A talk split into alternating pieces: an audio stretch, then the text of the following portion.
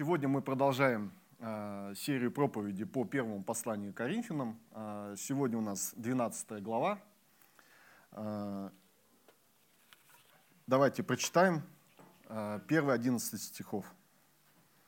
«Не хочу оставить вас, братья, в неведении и о дарах духовных. Знаете, что когда вы были язычниками, то ходили к безгласным идолам, так как вас вели бы». Поэтому сказываю вам, что никто, говорящий Духом Божьим, не произнесет анафемы на Иисуса, и никто не может назвать Иисуса Господом, как только Духом Святым. Дары различны, но Дух один и тот же, и служения различны, а Господь один и тот же, и действия различны, а Бог один и тот же, производящий все во всех. Но каждому дается проявление Духа на пользу. Одному дается Духом слово мудрости, другому слово знания, тем же Духом, иному вера, тем же духом, иному дары исцеления тем же духом, иному чудотворение, иному пророчество, иному развлечение духов, иному разные языки, иному истолкование языков. Все же сие производит один и тот же дух, разделяя каждому особо, как ему угодно. А, в этом отрывке можно а, увидеть три части. А, в первой части Павел говорит о том, как отличать проявление Духа Святого от проявления а, иных духов, а, темных сил, оккультных сил.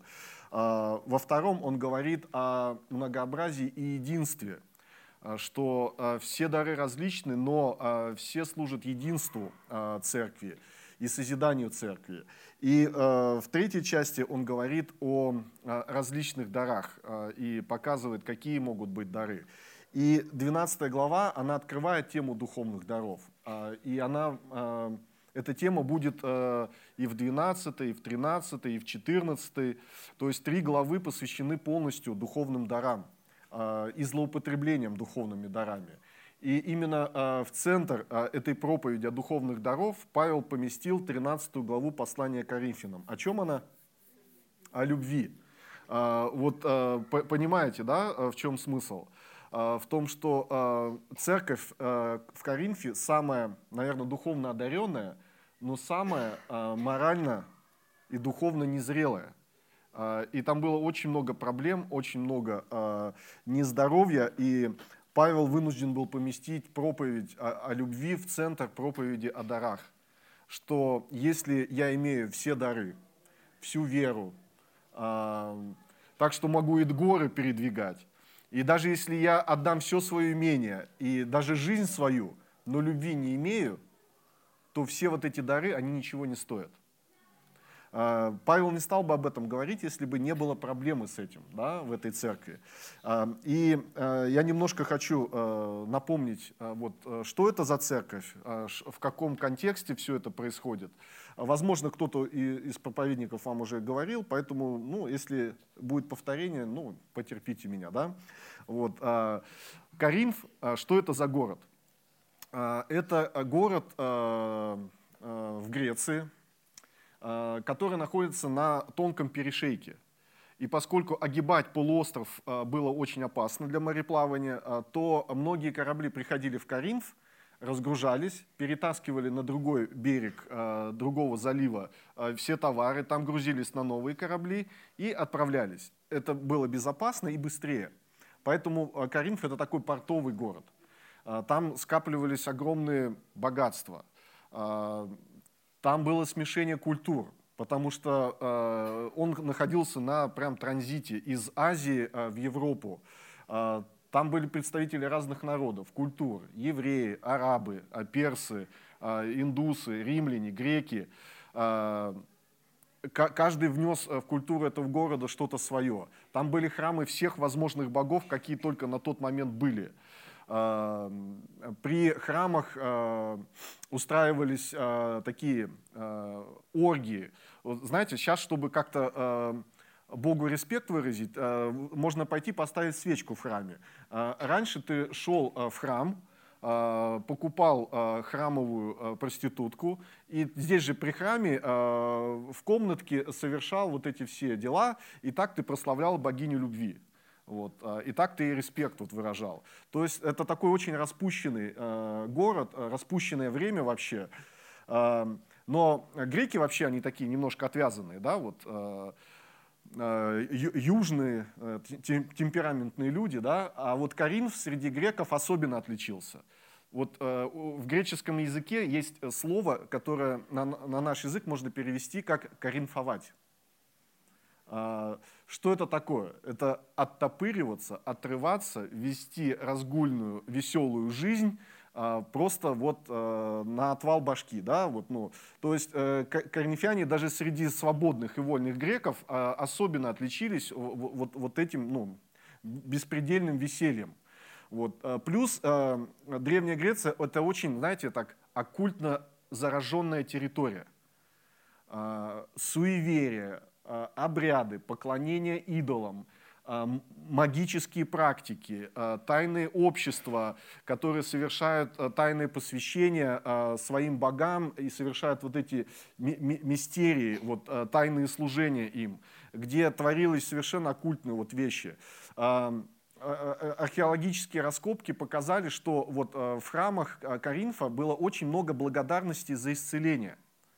А, то есть э, язычники получали от своих идолов э, реальную силу сверхъестественную. Они переживали реальное исцеление. А, они переживали э, ощущение сверхъестественного в своей жизни. Но, опять же, чей, чья это была сила? Это была сила не Духа Святого. А, это были оккультные, темные силы. Но язычники прекрасно ну, понимали, что есть духовный мир – есть духовные силы, и эти духовные силы, если к ним обратиться за помощью, могут тебе помочь, ну, реально ощутимо помочь.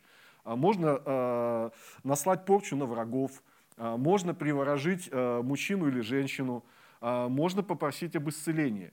Единственная проблема, если вы хоть раз обратились к темным за помощью, вы заключили с ними сделку и продали свою душу. Э, и освободиться от их зависимости от них можно только, а, ну, Иисус Христос только может освободить от этого. А, я, я прочитаю несколько а, вот, цитат из послания Коринфянам, которые еще больше характеризуют, э, что это были за люди вот, в этой церкви. Или не знаете, что неправедные Царство Божие не наследуют? Не обманывайтесь, ни блудники, ни долослужители, ни прелюбодеи, ни малаки, ни мужеложники, ни воры, ни лихаимцы, ни пьяницы, ни злоречивые, ни хищники Царство Божие не наследуют. И такими были некоторые из вас, но омылись, но осветились, но оправдались именем Господа нашего Иисуса Христа. Понимаете, да, что за контингент был в церкви? Это вот, вот эти вот э, бывшие язычники. Э, плюс э, внутри этой церкви были, э, она была раздираема конфликтами. Э, в ней образовалось несколько группировок. Павел дальше говорит, если, ибо если между вами зависть, споры и разногласия, то не плотские ли вы? А, далее, вы собираетесь э, так, что это не значит вкушать вечерю, вечерю Господню, ибо всякий поспешает прежде других есть свою пищу, так что иной а, бывает голоден, а иной упивается. Э, церковь делилась на богатых и бедных. Вот туда влились состоятельные горожане и беднота – и когда все собирались на вот эти трапезы братские, да, вот, ну, э, на вечерю, э, богатые садились э, отдельно, и у них был отдельный стол. Э, и они э, боялись, что беднота набежит и поест с их стола. Поэтому они старались это быстрее съесть и быстрее это, это все запить.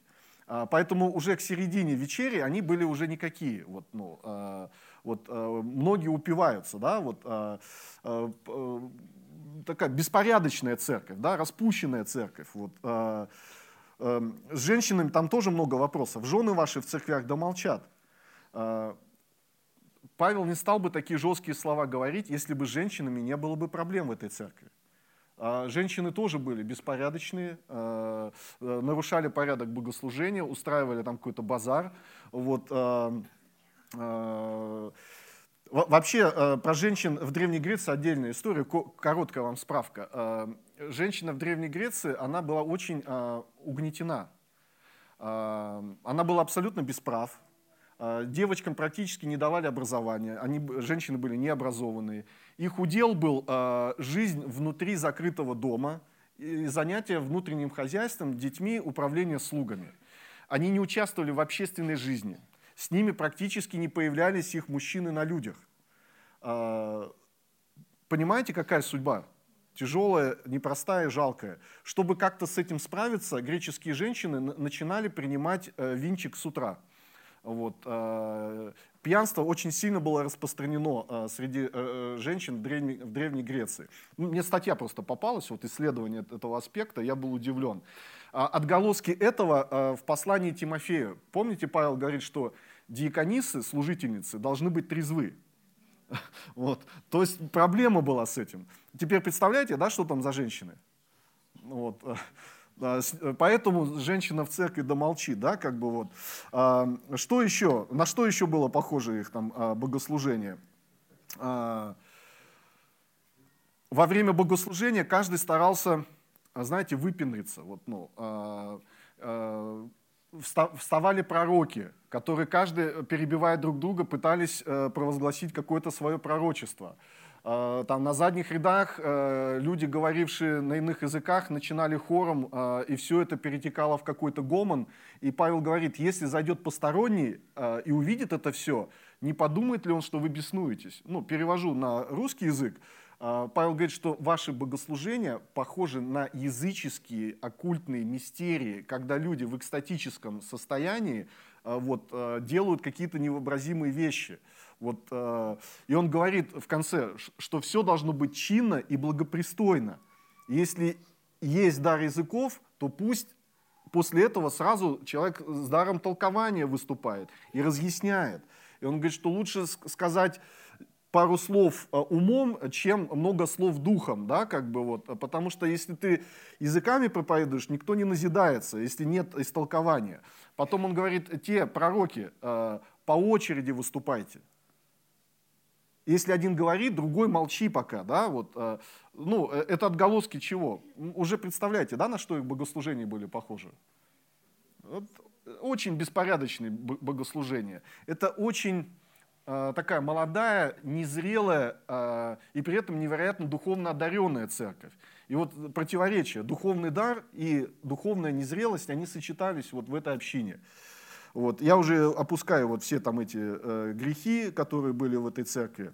Ну, уже достаточно, да, картина сложилась, вот, что, это за община.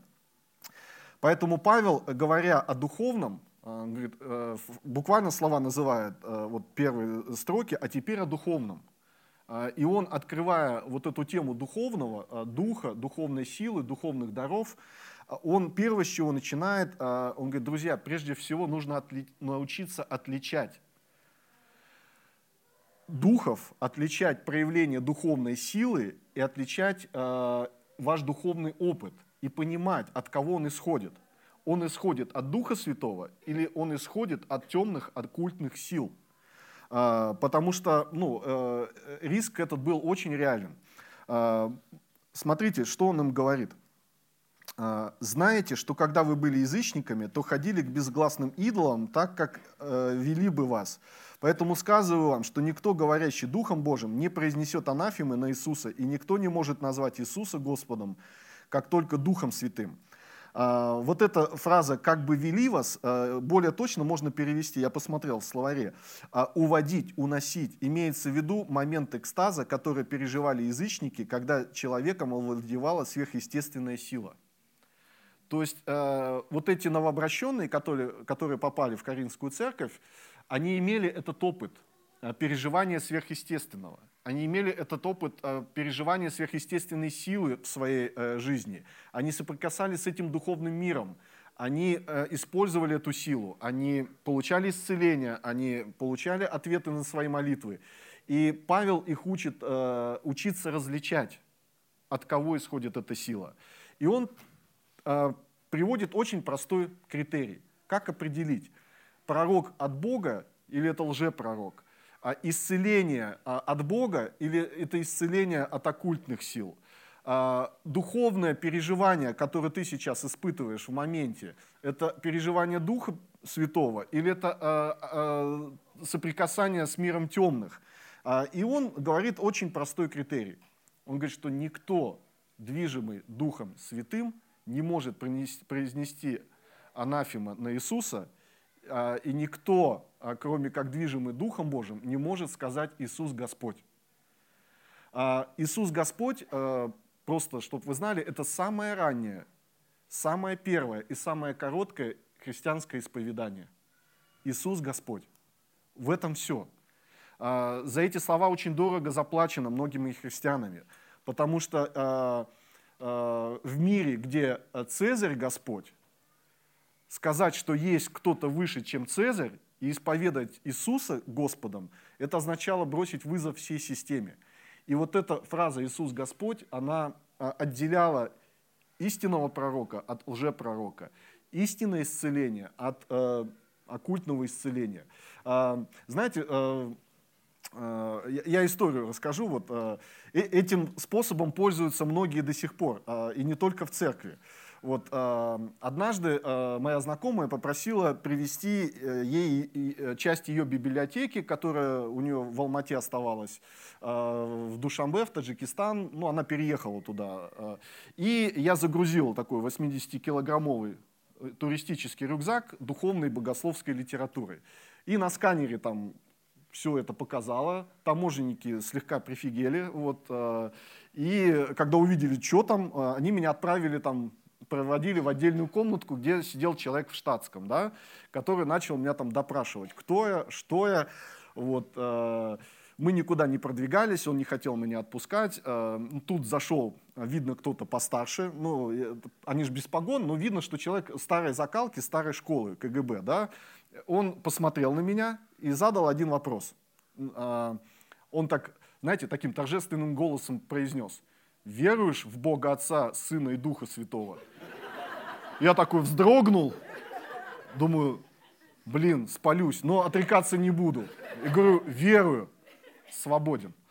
А, у КГБшников это а, критерий, как отделить сектанта от правоверного верит в Бога Отца, Сына, Духа Святого, значит от того Духа, да, вот проблем не представляет, вот свободен. А, так что вот а, это очень такой а, важный критерий.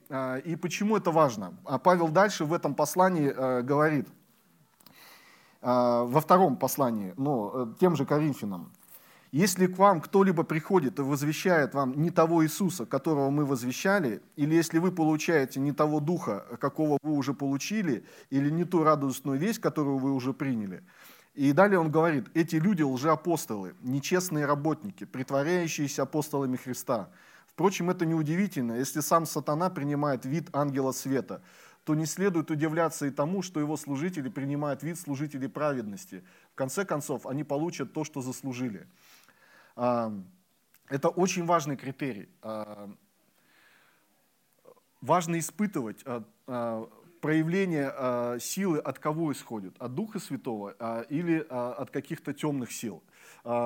вот я из-за того, что постоянно как, э, как душепопечитель, да, встречаюсь с людьми, я консультирую, я христианский психолог, я очень много историй вот э, накопил, через меня куча людей прошло. И, например, вот одна женщина, вот, э, а, она описывала свой духовный опыт, э, который, возможно, многие э, из вас переживали. Она говорила, что вот когда она молится, она наполняется ощущением любви, внутреннего тепла, она ощущает его где-то в груди, оно разливается по всему телу, она вообще ощущает себя в состоянии какого-то потока, и ей просто радостно, все проблемы отступают. Это очень похоже на какое-то живое присутствие Божие. Да? Давид говорит, даже плоть моя восторгается к Богу живому. То есть а, мы даже, Бог иногда позволяет физически его ощутить, его присутствие. И оно может переживаться каким-то таким образом. Но потом она мне рассказывает, что в этом состоянии она получила откровение от Бога выйти замуж за конкретного человека. А, он неверующий и вообще никаким боком вот, э, не относится. Ее подруги отговаривают ее, пастор против, отказался их венчать. Она все равно сделала, что хотела, потому что это ж от, от Бога, вот, ну, откровение. А потом через полгода а, тот, тот же голос ей сказал, разводись с ним. Вот. А, вот у меня большой вопрос. Вот это кто был вообще?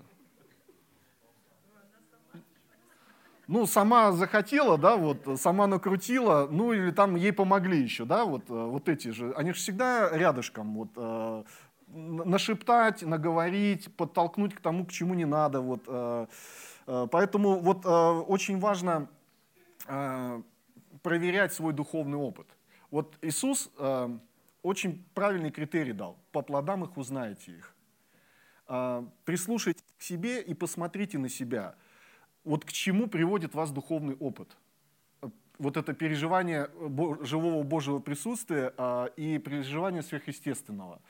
А, если это ведет а, к смирению, к какому-то внутреннему сокрушению о своих грехах, к благодарности за спасение, вы наполняетесь любовью и получаете сверхъестественную силу простить обидчиков. Если у вас больше желания любить и раздавать себя, то это какие-то правильные плоды. Если э, э, вас переполняет чувство собственной исключительности, э, что вы с Богом на короткой ноге, и что вам позволено то, что не позволено другим, э, и э, э, это подпитывает какое-то ваше эго, ну, у меня вопрос. Э, вообще, это, с кем вы там общаетесь? Вот, э, вот, потому что э, по плодам их узнаете их. Э, Павел говорит, неудивительно, что сатана приобретает облик ангела света они могут прикидываться, они могут э, подмену осуществлять в нашей жизни. И э, можно обмануться. Поэтому Павел призывает к этой духовной бдительности и к духовной ответственности, разбираться со сверхъестественным, отличать, э, от кого исходит сила. И вот эти критерии. Никто, э, недвижим, э, никто, кто недвижим духом, не может сказать «Иисус Господь». Знаете, если человек одержим злым духом, у него язык не повернется исповедать Иисуса Господом. Вот. А, после того, как Павел дал вот это развлечение, он переходит вот к следующей теме, и он говорит о том, что, с одной стороны, дары очень различные, с другой стороны, они призваны служить единству. Дары различны, но Дух один и тот же. И служения различны, а Господь один и тот же и действия различные, а Бог один и тот же, производящий все во всех. А, Павел предполагал а, и даже наверняка знал, что вот эти дары, которые Бог наделил вот этих коринфян, а, при их незрелости могут произвести еще большее разделение. У вас там следующая тема, когда там Павел сравнивает э, э, церковь с телом и говорит, что каждый из вас член – и, и, и говорит, как это ухо скажет э, руке, ты мне не нужна. Да? То есть там каждый начинал тянуть на себя. Вот, э, помните, да, мы описали богослужение. Э, то есть каждый использовал дар для чего? Для того, чтобы самореализоваться, самовыразиться и выпендриться, получить порцию внимания, и каждый тщеславился своим. Вот в них вот эти дары производили не то, что Э, это дано, чтобы созидать. Э, Павел использует слово, э, зачем должны эти дары. Три вещи. Назидание, утешение и увещевание. Назидание – это рост духовный, развитие, совершенствование, достижение зрелости. Увещевание – это обличение, исправление э, неправильного, э, всех искажений и извращений. Утешение – это поддержка тех, кто сейчас уныл, находится в депрессии и разочарован. Вот для чего даны э, все вот эти дары. Они для того, чтобы самореализовываться э, и э, выпендриваться. Э, знаете, вот, ну, э, чтобы э, проиллюстрировать то, что имею в виду, на самом деле, э, вот какие выводы вот из того, что мы уже... Во-первых, нет ни одного здесь присутствующего неодаренного.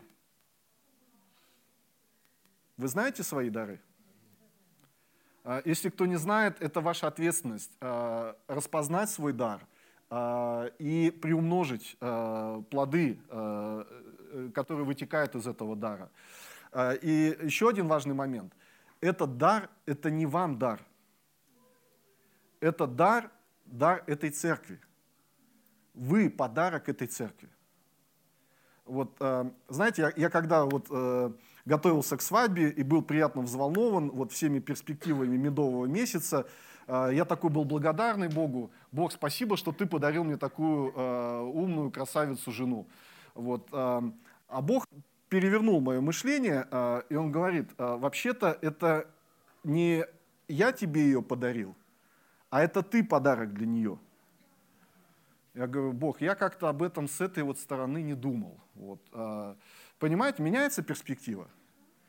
Одно – это мне, меня, мое, и в центре мое эго. И спасибо, Боженька, что ты еще сверху мне вот так накинул. Вот. Не и так было вот ништяк, а тут еще упало. Да? А, Бог меняет перспективу. А, я хочу, чтобы ты стал благословением в чьей-то жизни. А, я хочу, чтобы ты привнес что-то прекрасное в чью-то жизнь. И фокус на ком? На другом, на его благе, на его счастье, на его благополучии. Понятно, да, что Павел имеет в виду, когда говорит о духовных дарах? Они даны нам, чтобы мы стали благословением для других. А, и только тогда мы а, обретаем ну, какой-то смысл, э, осмысленное существование и находим свое место в церкви. А, и в третьей части Павел перечисляет, собственно, вот эти дары. Ну, они не все, есть э, более исчерпывающие списки в послании к римлянам, в других, но каждому дается проявление духа на пользу. Одному дается духом слово мудрости, другому дается слово знания, Павел, знаете, он так это, использует любимые греческие слова. Мудрость – это София, э, и филио – любовь дружеская к Софии – философия. Вот. А, и знание – это гнозис, это вот ну, такое вот инсайдерская информация да, о жизни. Вот, а, а, это когда ты вскрыл матрицу, да, вот, а, хакнул эту жизнь и понял, в чем смысл. Вот, а, а, и он говорит, что мы, а, Бог дает вот этот дар а, а, определенным людям в церкви, которые, с одной стороны, понимают глубины Божьи, а, Его откровения, Его Слово, с другой стороны, гнозис, могут применить это к жизни, к практическим аспектам этой жизни. А, и это учителя, наставники, проповедники, пастыри. Да? А, другому, иному вера тем же духом. А, опять же, вера у всех есть. Но одним Бог дает такую веру, что они верят тогда, когда никто не верит. Вот, наверное, у моей жены есть вот это, потому что она несколько проектов начинала, в которые никто не верил, даже я но она продолжала делать, а, и она заявляла, что Бог вот как-то это сказал. И знаете что? Через время начинало получаться, и когда это начинало э, переть, к ней уже подключались э, все остальные, потому что, ну, понимали, дело выгорит вот уже. Но когда она начинала, мало кто э, хотел быть с ней вот во всем этом, потому что люди не верили. Вот я несколько раз это замечал, я думаю, что вот эта вера как дар духа, это вера тогда, когда никто не верит. А, когда это даже абсурдно и противоречит вообще всем внешним обстоятельствам. Это а, чистое доверие Богу. Вот. А, что тут еще? Иному дары исцеления тем же духом, иному чудотворение. Многие богословы говорят, что это все было в ранней церкви, сейчас этого ничего нет. Я не думаю, что что-то сильно поменялось. То, что мы стали более рационалистичны и Э, как-то вот э, полагаемся больше на достижения медицины и всего прочего, э, это да. Но то, что этого нет, э, я как-то не верю. Э, мне попалась книжка, где были собраны свидетельства вот таких э, чудес, знамений э, из нашей современности. Э, и одна история, э, двое миссионеров, которые приехали служить одному племени в Африке после очередной истории взаимного геноцида, когда там одно, э, одна народность э, вырезала э, всех мужчин в другой. И они поехали, потому что там остались женщины и дети. Была одна проблема. У них было много сумок для взрослых, одежды для взрослых, и было только две сумки детской одежды. И вот этот человек описывает, что когда они приехали, там было несколько тысяч детей. Они весь день раздавали одежду из этих двух сумок. И одежда не заканчивалась. А сейчас а, э, вот эти два миссионера, основатели крупной миссии, и в их в офисе, в их штаб-квартире висят на стене эти две сумки. А, вот эти э, вся исцеление, чудотворение, это все можно и все может быть сейчас. Нужно только два условия. Нужно, чтобы Бог это хотел сделать, а вы бы ему доверились и позволили это сделать через вас. Вот.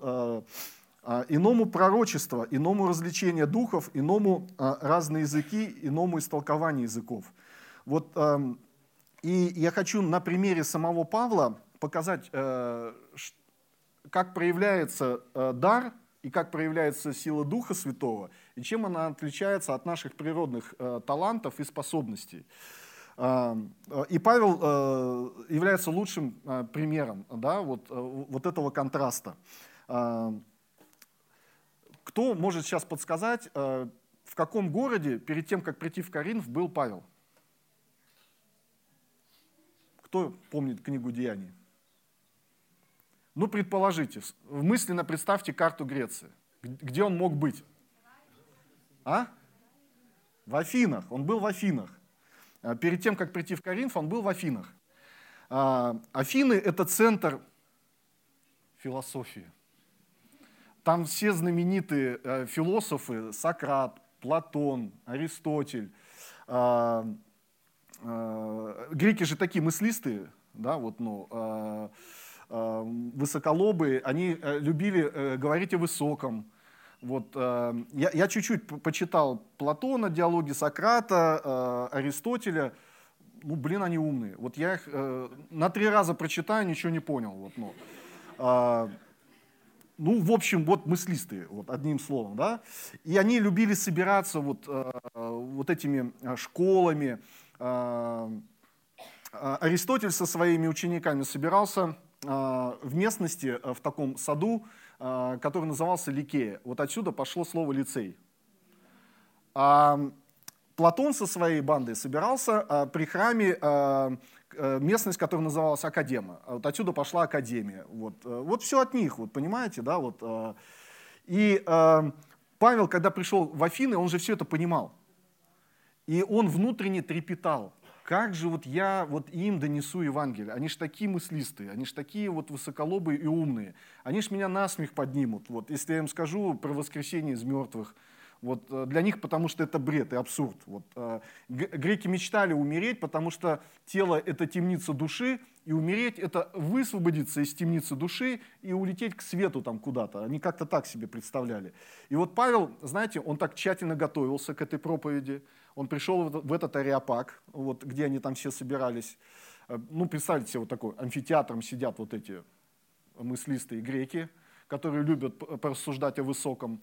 Пришел какой-то э, еврей, они подумали, ну какой-то бродячий ритор, сейчас он нам тут что-то зажжет. И он э, тщательно подобрал свою речь, так, чтобы, знаете, подстроиться под них. Вот как мы говорим сейчас, контекстуализироваться. А, и он что-то очень умное говорил. Он начал с каких-то общих таких рассуждений о, каком-то невидимом Боге.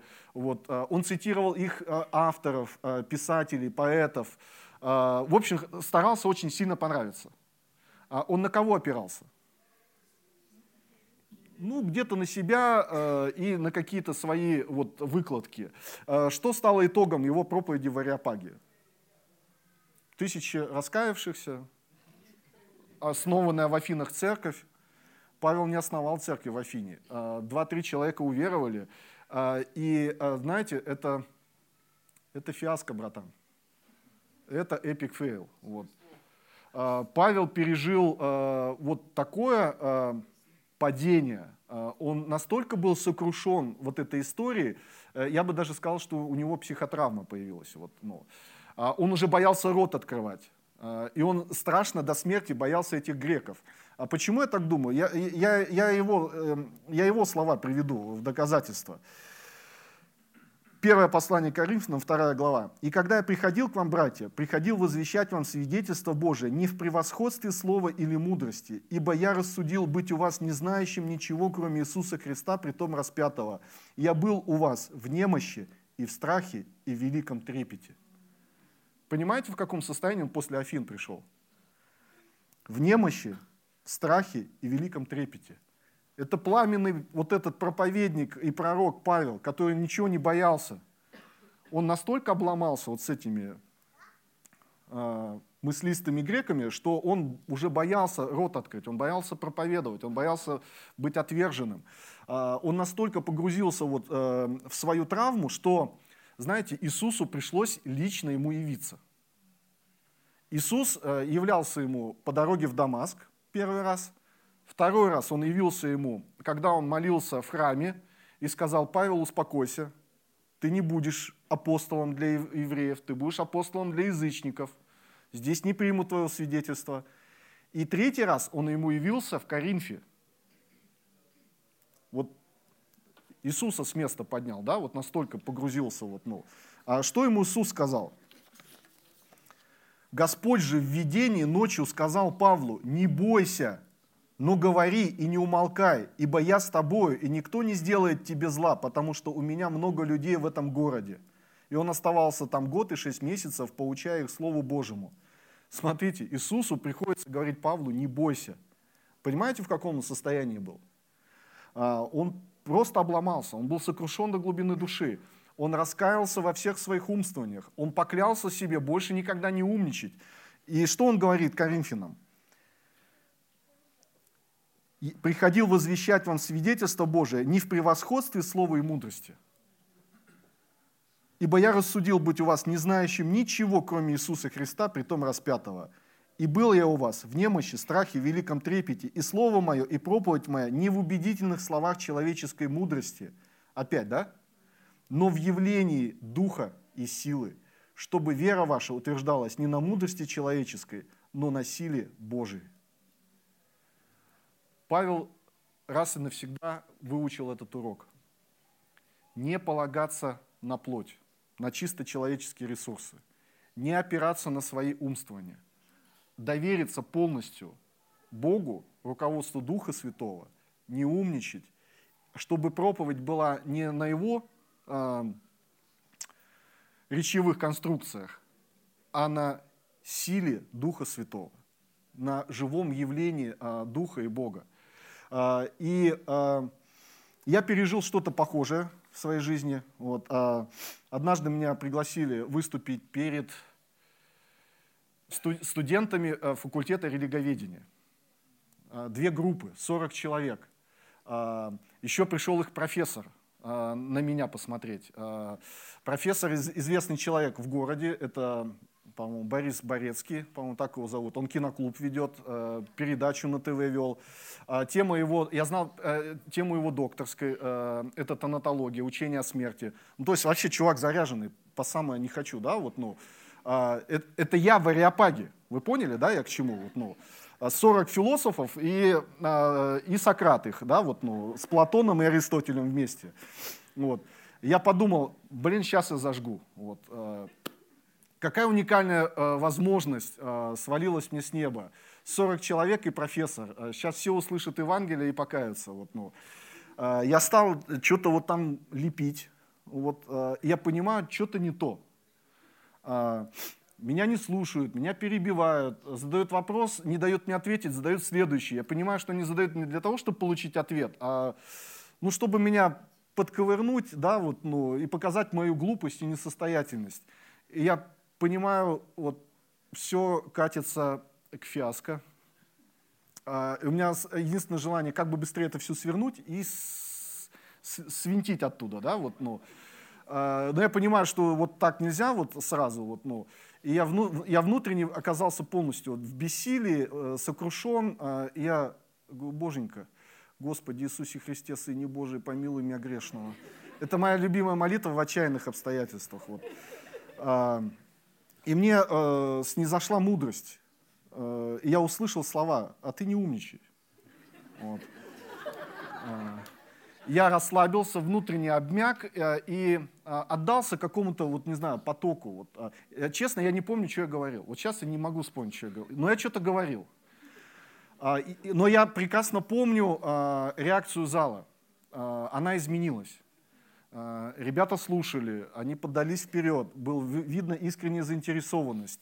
А, профессор, профессор со мной какую-то умную дискуссию завел. Я не, я не понимаю, как. Вот я ему отвечал, но я что-то ему отвечал. Вот, а, я смотрю, там группа девушек сидит, у них глаза на мокром месте, что-то в них попало, их глубоко что-то тронуло. А, никто не хотел расходиться. А профессор пригласил меня на свой клуб. В конце меня обступила группа ребят, которые хотели задать личные вопросы, которые стеснялись задать на весь зал. А, это было две больших разницы. До, когда я вот сам пытался что-то из себя выдавить, и после, когда я позволил Духу Божьему работать и говорить через меня. И, друзья, это, это такой ну не знаю, драйв, кайф, когда, а, а, во-первых, ты, ты, ты смирен, а, ты сокрушен, и ты не можешь себе приписать вот это все. Ты понимаешь, это не от тебя. Второе, ты понимаешь, что это Дух Святой, прямо здесь что-то происходит, и ты просто присутствуешь при таинстве, при живой работе Бога. И меняются люди, меняются сердца. Э, вот э, если вы хоть раз попробовали, вас за уши не оттащишь. Вот, ну. Э, я понимаю Павла, как, который говорит, горе мне, когда я не благовествую. Но он подсел на это все. Вот, да? вот, э, когда ты видишь вот, силу Духа, когда ты видишь славу Божию, когда ты видишь, как люди от греха э, отворачиваются, обращаются к Богу, нет большей радости и нет большего ощущения э, полноты жизни и предельной ее осмысленности. Вот, э, и э, поэтому Павел э, призывает нас к чему? Осознайте свой дар. Осознайте, друзья, у каждого суперспособность. Я хочу, чтобы вы сегодня ушли с мыслью, у каждого суперспособность от Духа Святого.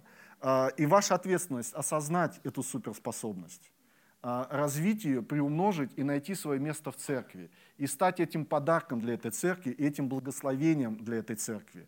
И когда вы э, вкусите этого э, в силе Духа Божьего, э, жизнь совершенно изменится. Это, это 3D жизнь, это 4G жизнь, я не знаю, это, вот, это другое измерение, вот другое измерение.